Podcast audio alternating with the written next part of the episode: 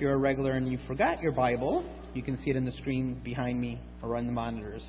Starting at chapter 3, I mean, um, verse 3, um, the word says, And the Philistines stood on the mountain on one side, and Israel stood on the mountain on the other side, with a valley between them.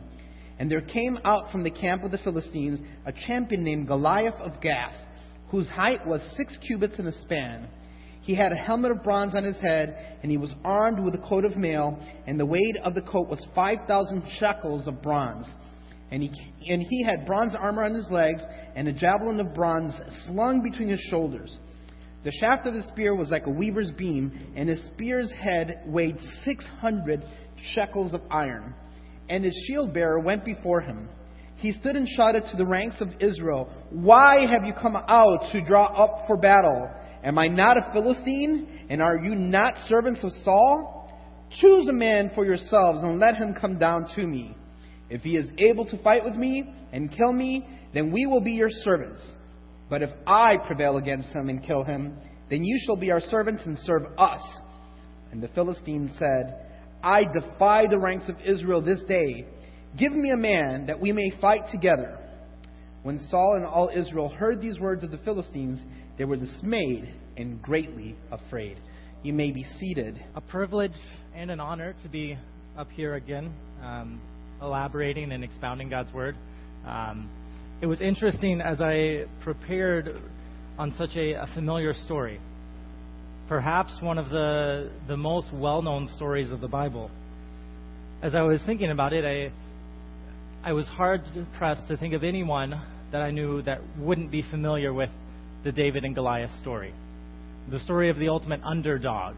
Like it, I think it's very common throughout our society. If you've ever been in a Sunday school class for any amount of time, you've heard David and Goliath. You've heard how the little guy, through God's help, comes and defeats the giant. But I don't want us to get stuck on the cute version. I don't want us to get stuck on the, the Veggie Tales version right? Where the little broccoli comes up and defeats the giant pickle. Like that's that's not the way it went, as cute as that is. But there is a lot of, of emotion in this story. There's a lot of emotion that I think we tend to skip. I think we tend to overlook it and we just miss it. Um, in thinking about emotion, one of the strongest emotions is fear. Fear moves us. I think it hits something in the core of us and it can trap us and paralyze us. You know, recently I read an article of uh, marketing. Ads based on fear sell far more products than ads based on anything else. An ad that says, unless you buy our product, shop at our stores, do what we tell you, then you will never be happy. You will never be successful. You will never be loved. Somehow, those types of ads, they, they strike us and they, they cause us to step back and, and think, and then suddenly this fear overtakes us. And if we buy into the marketing campaigns, then we go and we buy that product, or we shop at this store, or we do this thing to try to, to free us from this fear so that we can be loved, we can be happy, we can be successful. But the one thing that overcomes fear is pointed out to us in 1 John, says, Perfect love casts out fear. That God's perfect love displayed on the cross, poured out to us, alleviates this fear. And in fact, raises us up beyond its reach. And that's exactly what happens here in the story of David and Goliath. That God's perfect love reaches in to a situation overwhelmed by fear and then brings about a tremendous salvation in the most unlikely of ways. So please pray with me before we, we dive in. Father, you have truly loved us with a perfect love. Father, you have freed us from every fear that could ever grip us. Lord, thank you for people like David who have exemplified faith in you, faith and trust and confidence in the love that you have for us. Father, thank you that people like David have modeled the way. Thank you that even in our failures, you raise up leaders to model faith for us when we are unable to. Father, thank you that you bring salvation from even the greatest enemies. Please help me to be faithful in this opportunity to speak your truth. Amen. The battle that we have that was, was highlighted in our scripture reading, it didn't happen today. This is an ancient battle that took place millennia ago. This is before there were bullets, before there were bombs, before there were tanks, supersonic aircraft, laser guided missiles. No, back in this setting, warfare was close, personal, gruesome. The, the impact, the power of the weapon didn't come from itself, it didn't come from the gunpowder inside it. It didn't come from a nuclear reaction of an atomic bomb. It came from the man holding the weapon. So the larger the man, the stronger the man, the more skilled the man, the more power the weapons he held had. And so as we think about our two opponents are going to face off, it's not merely a difference of appearance. It's not merely a difference of skill. There is, in fact, almost an innate power that each person gives their weapons, as we see with Goliath. Imagine with me that back in this setting, before we had GPS and maps and satellite surveillance, we hear news that the Philistine army is coming in. They have moved onto our land and set up camp. Imagine we are filing in the ranks of the Israelite army. We go and set up camp. We follow our king and set up camp on one mountain. Across this valley is the other mountain where the Philistine army has set up camp. We're there watching their camp and then we see this figure come out. And as he comes out, we see there's him and a shield bearer in front of him. But as he moves closer down the mountain towards the valley, we see that this isn't an ordinary man. We see that he looks seemingly twice as tall as anybody in our army. Not only is he tall, he's strong, he's massive.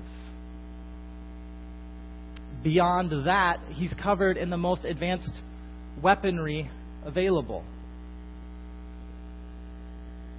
As we saw in our text, he's covered with bronze armor.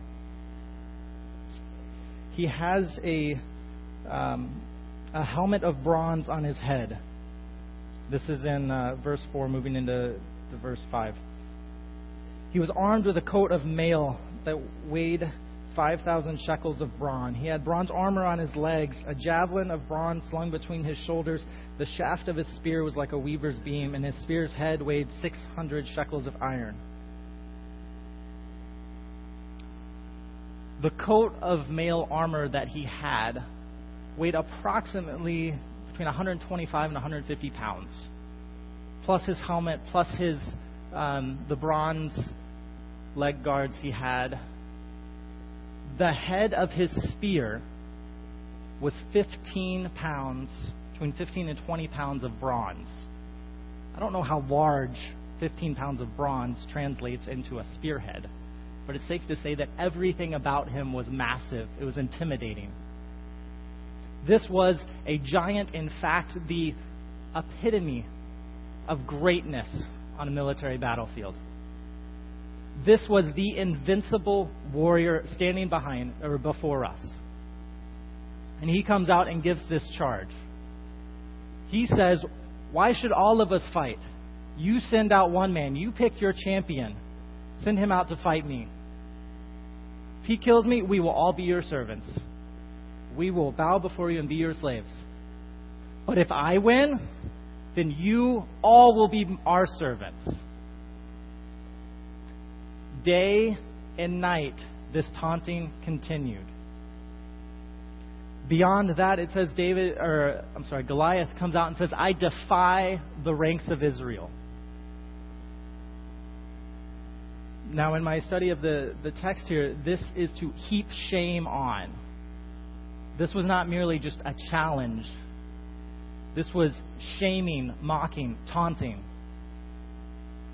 So here we are, the army of Israel. We look, we see this ultimate warrior, seemingly invincible, standing taller and larger than any of us, with more advanced weaponry than any of us have.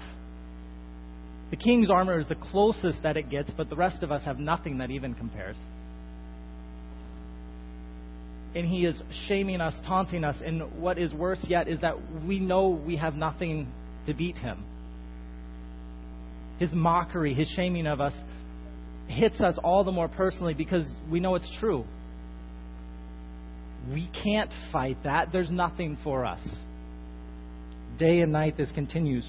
40 days would come out in the morning, taunt the army of Israel. Night, come out, taunt them, day and night, 40 days. I'm sure there was a strike of fear when the Israelites first saw this giant.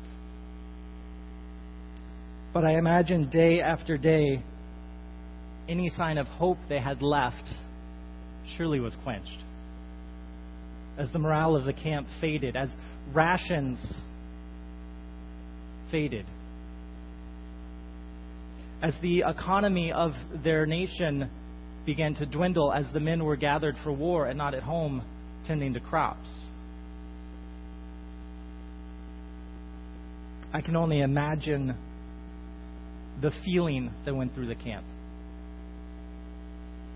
I can only imagine what it's like as the men are there gathered, hearing the taunting day and night, talking amongst themselves of what they were going to do, if they had any hope at all, and what life would be like for them and their families, for their nation if they are fully conquered by the Philistines.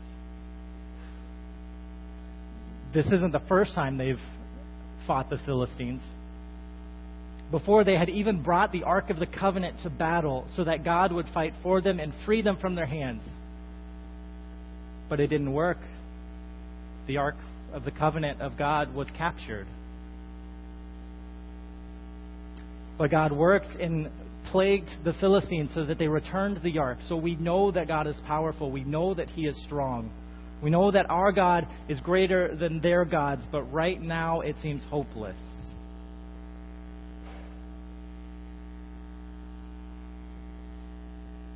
You know, our king, Saul, the one that we demanded God give us, he should fight for us. And maybe that was there the first day, the first week. But now we're over a month and still our king is silent. Still, our king has not done anything to face this giant. And it's our lives hanging in the balance. It's the lives of our wives and our children at home. It's the lives of our parents back at home.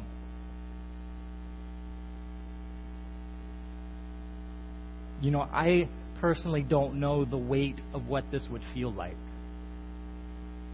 I can only imagine.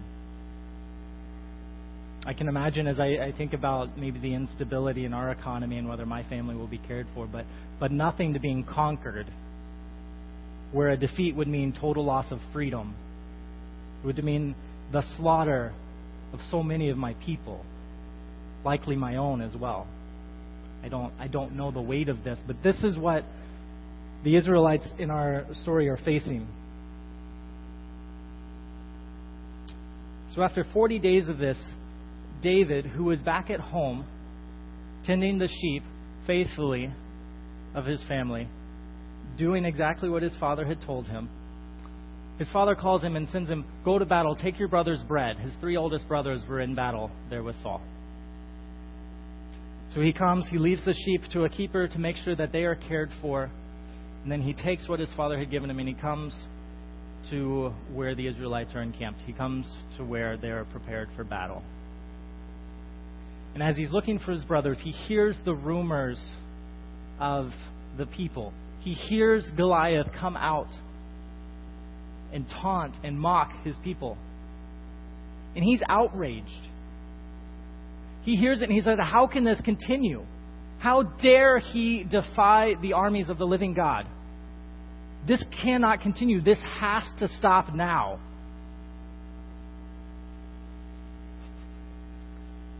It seems a bit foolish. You know, here is this this kid. He's too young to be in battle, military service, so he, he's under 20 years old. He's likely a, a teenager. This teenager comes out, hears the taunting of this giant, and then says, This is ridiculous. Why hasn't anybody stopped him? This can't continue. Meanwhile, all the men seasoned in war, the whole army stands in fear. And this one teenager comes up and says, Why hasn't anything been done about this? This can't continue. Who is he? How can he defy the armies of the living God? It's likely Goliath stood about nine foot nine. So when I, I say giant, I kind of mean it. And this teenager says, Who is he?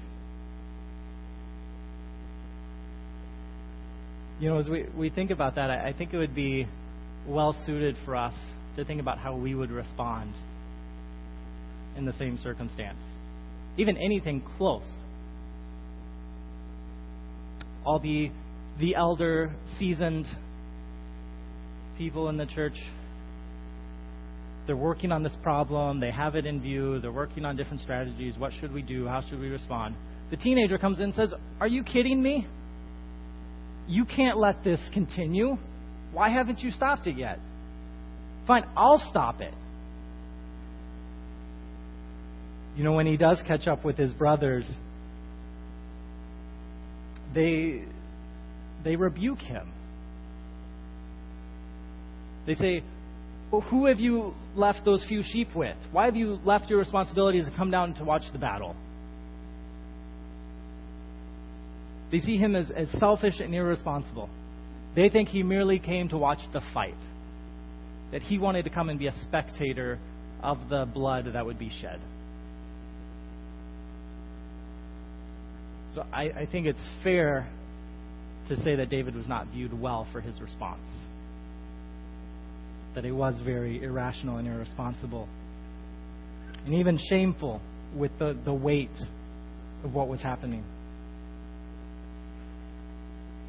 But then he goes and he finds the king, or his um, his own desire to fight Goliath and stop this once and for all comes to the king. King gets word. He calls for him. Let's pick up, um, if you will, with me in verse. Let's see.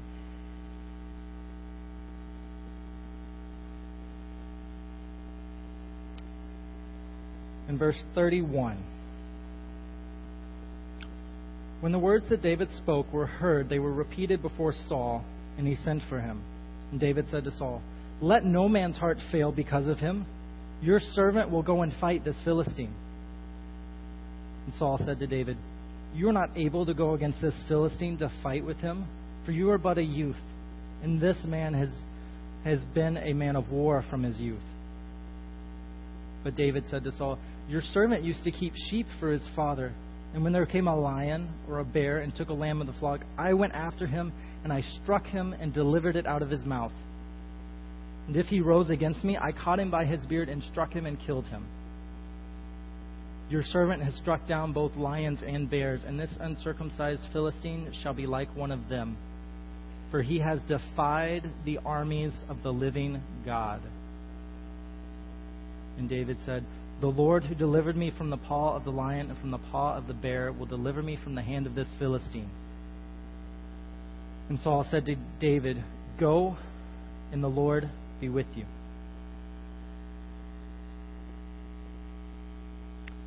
David comes to the king, per king's request.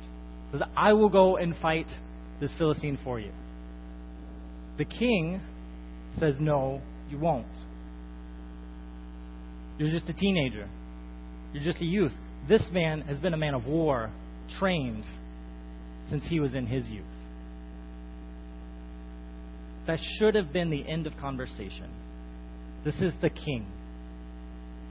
Now, we don't have the authority hierarchy today that they had.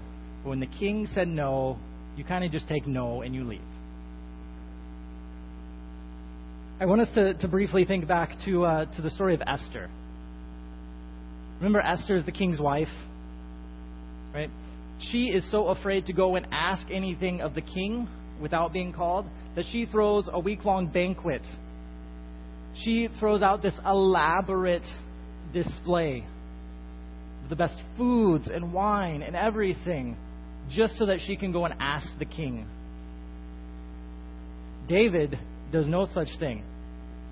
He is determined and he's driven, and at this moment, he has little concern for any social norms, any preservation of himself. He goes right in and says, No, I will go fight him. God took care of me against the lion, against the bear. If they came and took one of my sheep, I got it back. If he tried to attack me, I struck him dead with my bare hands. I will go and fight this Philistine. God delivered me from them. God will deliver this Philistine into my hand as well. I think it's safe to say that God was with him since he survived that meeting with the king. And convince the king, even. The king agrees. Saul says, Go, the Lord be with you. And then remember that I, I, mentioned Saul was the only one that even came close to having the, the type of armor and weaponry that Goliath had. So Saul, being responsible, offers all of this armor to David. He offers him all of his armor, says, Wear this, go. I imagine to give David somewhat of a fighting chance. But David refuses even that. So I haven't tested it. I can't fight in this. So he goes and he chooses a staff with his sling and five smooth stones. An interesting side note is that there were four other giants from the land of Gath. Goliath was one, there were four others. And so perhaps this was well known. Perhaps David was choosing one stone for each of them. Perhaps he trusted God that much if the others were to come that he was prepared. Just an interesting side note. But let's see um, Goliath's response as David comes out with just his staff and his sling. In verse 42, if you'll join with me. And when the Philistine looked and saw David, he disdained him, for he was but a youth, ruddy, handsome in appearance. And the Philistine said to David, Am I a dog that you would come to me with sticks? And the Philistine cursed David by his gods. And the Philistine said to David, Come to me, and I will give your flesh to the birds of the air and to the beasts of the field. Then David said to the Philistine, You come to me with a sword, and with a spear, and with a javelin, but I come to you in the name of the Lord of hosts, the God of the armies of Israel, whom you have defied. This day the Lord will deliver you into my hand. I will strike you down and cut off your head. I will give the dead bodies of the hosts of the Philistines this day to the birds of the air and the wild beasts of the earth, that all the earth may know that there is a God in Israel, and that all this assembly may know that the Lord saves not with sword and spear. For the battle is the Lord's, and he will give you into our hand. Certainly, David had faith certainly David had confidence in God's love for his people and God's protection and God's care.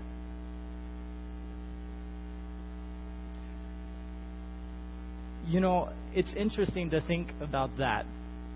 In as much as I feel we're called to be responsible, to plan well, this faith and confidence that David had is seemingly irresponsible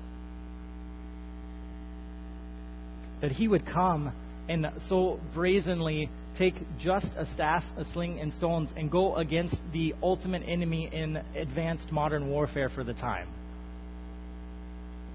That he would say, No, you have defied our God. This day I will cut off your head, and your people will be given to the birds of the air and the beasts of the field.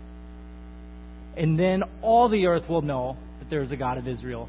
And my people will know that he saves, not by sword and spear through normal battle, but the battle is his and he will deliver us. That challenges my idea of faith at times. That when I come to a problem, how do I respond? Do I trust that God will deliver through any means, even unlikely ones? Or do I only believe that God is powerful enough to work through conventional means and bring about the victory? I certainly believe that God does deliver us and protect us and provide for us. But sometimes I limit that to conventional means, at least most of the time. Well, let's see if David's claims hold true. And I know you already know the story, but for the sake of continuing with this, because at this point, the armies of Israel are still quaking in fear, and I'm not sure that seeing this youth go out unclad in any type of armor, doesn't even carry a sword, as their champion, their entire destiny is riding on this boy. I'm not sure how I would have felt if I were in the crowd. I'm not sure if there's more hope or less hope at this point.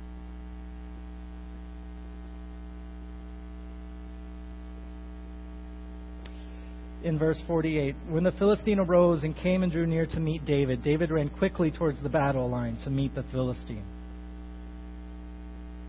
Remember, we're camped on two different mountains, so they're coming down into the valley to meet at the center. David put his hand in his bag and took out a stone and slung it and struck the Philistine on his forehead. The stone sank into his forehead and fell on his face to the ground. So David prevailed over the Philistine with a sling and with a stone and struck the Philistine and killed him. There was no sword in the hand of David.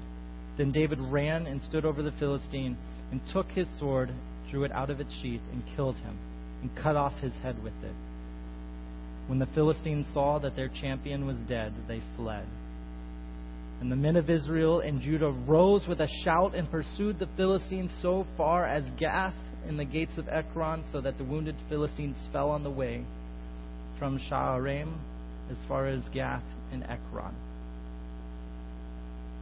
Now, if you can imagine a turnaround, a change of emotion, a change of morale, we go from the pit of despair to the heights of victory. I don't know how to convey this feeling, this change in words. To go from being hopeless and seeing our only hope riding on a teenager going out with a stick and a bunch of rocks against this man standing double his size, trained in war since a child, with swords and spears and shields. And then suddenly he's running down the mountain. He grabs a stone, he slings it, and the giant drops dead. And David runs possibly even faster, grabs his sword, cuts off his head, and then I assume stands in victory. I'm sure the people can't believe it. They're like, you know, they're, they're blinking, making sure that they actually saw what they just saw. And then with a shout, they run and they chase this Philistine army for miles miles upon miles, chasing them in victory and celebration and conquering as they go. I honestly can't imagine the feeling of such a dramatic shift. A dramatic shift of questioning whether you would even live to see the next month and whether your families would survive and how their lives would be as slaves.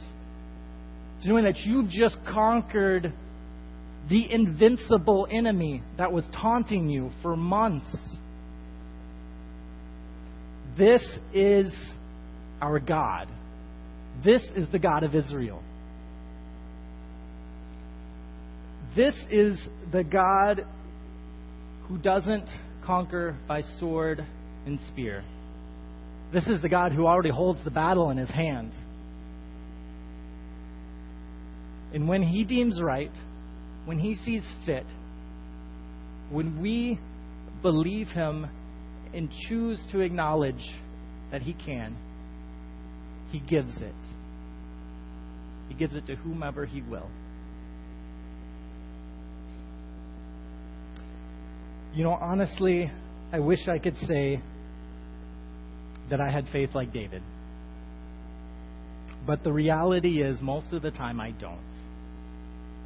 The reality is, when I face a threat, a danger, most of the time I waver, I doubt, I question whether maybe I should have, maybe I shouldn't have, maybe I wouldn't be in this spot, maybe I wouldn't be facing a Goliath if I had just done something a little better. Maybe, maybe I, I, missed God's will a little bit. Maybe I, I didn't quite get it right, and so I'm here now as my own fault. God is letting this happen because because I just didn't get it right, and now I, I need to learn a lesson, or I I failed somehow. This is my fault. The truth is, Goliaths are out there. Truth is, in this world, we are going to face battles. And God is sovereign over them all. You know, certainly God could have led King Saul to go and fight Goliath. Certainly, King Saul could have, or God could have delivered the army through King Saul, but he chose not to. The story paints an elaborate picture between the former King Saul, or the current King Saul, but the newly anointed King David. God is drawing a picture between the king the people chose and the king that God chose. The one who seemed like the perfect fit. The one who looked like he was a strong leader. He had all the right qualifications on the outside. He was head and shoulders above the rest of the Israel people. He was strong. He was a good man of war. And then we have David, who's too young for military service. He's the youngest of his family, which meant he really had no aspirations for his life because all of his older brothers would take that. He would be left with the menial tasks. He's not trained in war. He doesn't have any weaponry, any armor. He has a stone and a sling, and his job was merely to keep the sheep. He has very little, if anything, going for him, but he was faithful. David was faithful in the little things that he was given in keeping the sheep, in taking the bread to his brothers, in obeying his father, in caring for the things around the home. David was faithful. This is the man that God says, I will raise up and I will use, those who are faithful. This is the most unlikely story with the most unlikely opponent and the most unlikely weapons and the most unlikely victory. But this is what God chose to use.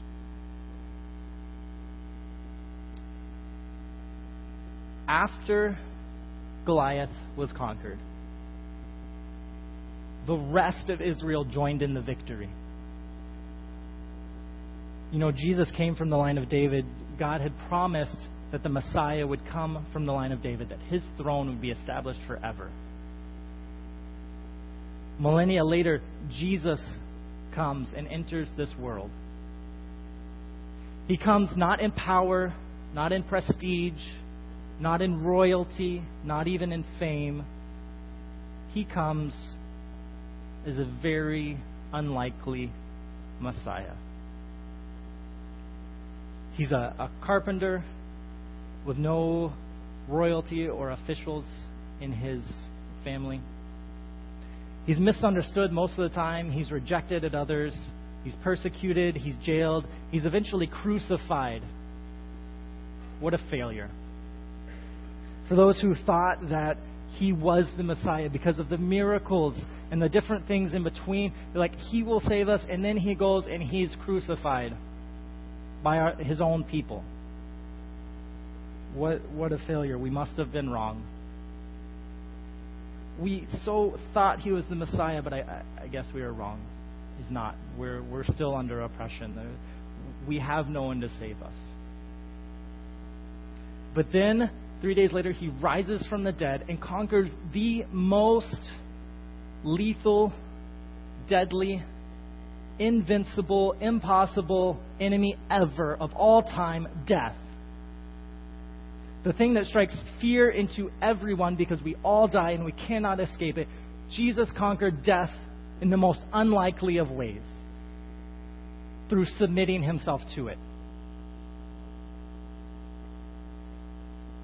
In that, just as the rest of Israel had the opportunity to join in in celebration and take part in the victory God worked through David, now we have the opportunity to join in and take part in the victory that God has worked through Jesus Christ. We are his body, his hands and feet here on this earth to take the good news and spread it to the world. We have the incredible privilege of spreading the joy of new life. That death has been conquered, sin no longer holds us. Now we are free. We are free by faith to live forgiven. And now we can join in and take part in that. Not because we did it right, not because we had any victory, but because our hero, our Savior, Jesus did, and now we get to enjoy that. That is our call. Our call is to be faithful. You know, I, I want us to think about what giants we might face today. Is it abortion? There's over 700,000 children aborted each year in the United States in recent years. Gangs. We have more gang members in Chicago than any other city in the U.S. Over 80% of the murders in our city are gang affiliated. ISIS, not quite as personal, but still a threat. There were people arrested at O'Hare Airport going to join ISIS. It's not as distant as it seems at times. You know, God chose the most unlikely of ways to win his battle, to prove his victory, to show his redemption. So, what are the unlikely ways that we are called to fight this battle. Because our battle is not against flesh and blood, it's against the powers of spiritual darkness. It's against the doubt and the fear that holds us captive, against death itself. Prayer. Instead of charging into battle and fighting the abortion clinics and, and fighting the, the gangs and, and fighting for those things personally and head on and with the sword, proverbially. Prayer is retreating, going alone and praying directly to God to, to bring out salvation, to work out His redemption and the beauty, the miraculous beauty of freedom and deliverance. In addition to prayer? What about love? Instead of hating our enemies and, and using all of the, the passion and the determination that hatred inspires. What if we love our enemies as Jesus called us to? It seems so so backwards, so unlikely, like it'll never work. What are the unlikely ways that God is calling us to fight. Not battles against people, not against flesh and blood, but against the enemy that Jesus already conquered. How can we join with him and go and continue the fight that he has already secured and won? Because now we have freedom to do that. We have freedom to stand back and pray and wait for God's deliverance and to love our enemies. You know, I always want to be the underdog. I want to be the little guy who goes and I'm the one who conquers and I'm the one who does it, all for God's glory, but I want to be the one to do something great. the truth is, there's very few people that God calls on to do great things. It would be a shame if I allowed my desire for greatness to prevent me from rejoicing with those that God has called to greatness. That in my desire to be great, I would find ways to divide myself from other children of God who are doing great things because I want their position instead of mine. We are all in this together. We are one body with many parts, all serving different functions. So let's be faithful in the little things that God has called us to personally. My hope is that we do not get distracted by looking at the great things. Because it's easy to do. It's easy to look at the great things and say, I want that. I need to be that. If I just do what David did, then I can be that. David never wanted the kingdom, he never pursued being a hero. He was merely faithful with his sheep, faithful in taking the bread as his father had called him to. But when God put him in a place and he saw the oppression of God's people, when he saw his God being defied and shamed and mocked, he didn't let it stand. He stood up with no regard for himself and responded. It's also good to remember that David was already anointed king at this point. It was the king's role to go and fight the battles and to lead the men into battle. Everything that Saul was supposed to do and didn't, David stepped in and did because he was anointed as king. This was his role. Though it doesn't seem it at the point when it actually happens, this was his responsibility. So even in this grand victory, he was merely being faithful in his responsibility. So, whatever it is for us, big or small, let's be faithful in our responsibilities. And sometimes that's tough because it doesn't come with the accolades, doesn't come with the praise or the excitement and all of the, the emotional high that happens. But it's what we're called to, to be faithful. You know, we were just reminded of the financial needs of our church. Perhaps that is where we should start in being faithful in the little. There's always a need for audio technicians and um, you know video techs and nursery workers. Perhaps that's where we start. That we be faithful in serving the needs right here, present to us that we not get distracted by the, the big, elaborate things. Let's run something. Let's start a new program. Let's do something big. Let's write a book. Let's anything that would be great for God, but miss the actual things that He's called us to serving faithfully. When God sees fit, He'll bring the big things. But let's be faithful and serve here. Close with me in prayer, if you would.